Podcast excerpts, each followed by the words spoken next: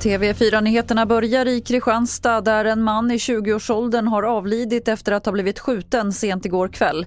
Det var vid 23-tiden som polisen larmades om en skottlossning i stadsdelen Gamlegården. Ingen misstänkte gripen.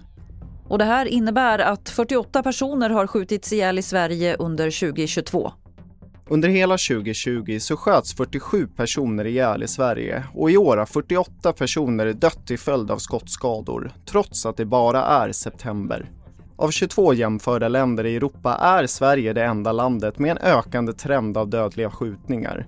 Det visar en studie som Brottsförebyggande rådet, BRÅ, släppte förra våren och något som förbryllar forskare. Klart är i alla fall att 2022 kommer bli det mörkaste året hittills vad gäller antalet dödsskjutningar. Reporter här var David Olsson.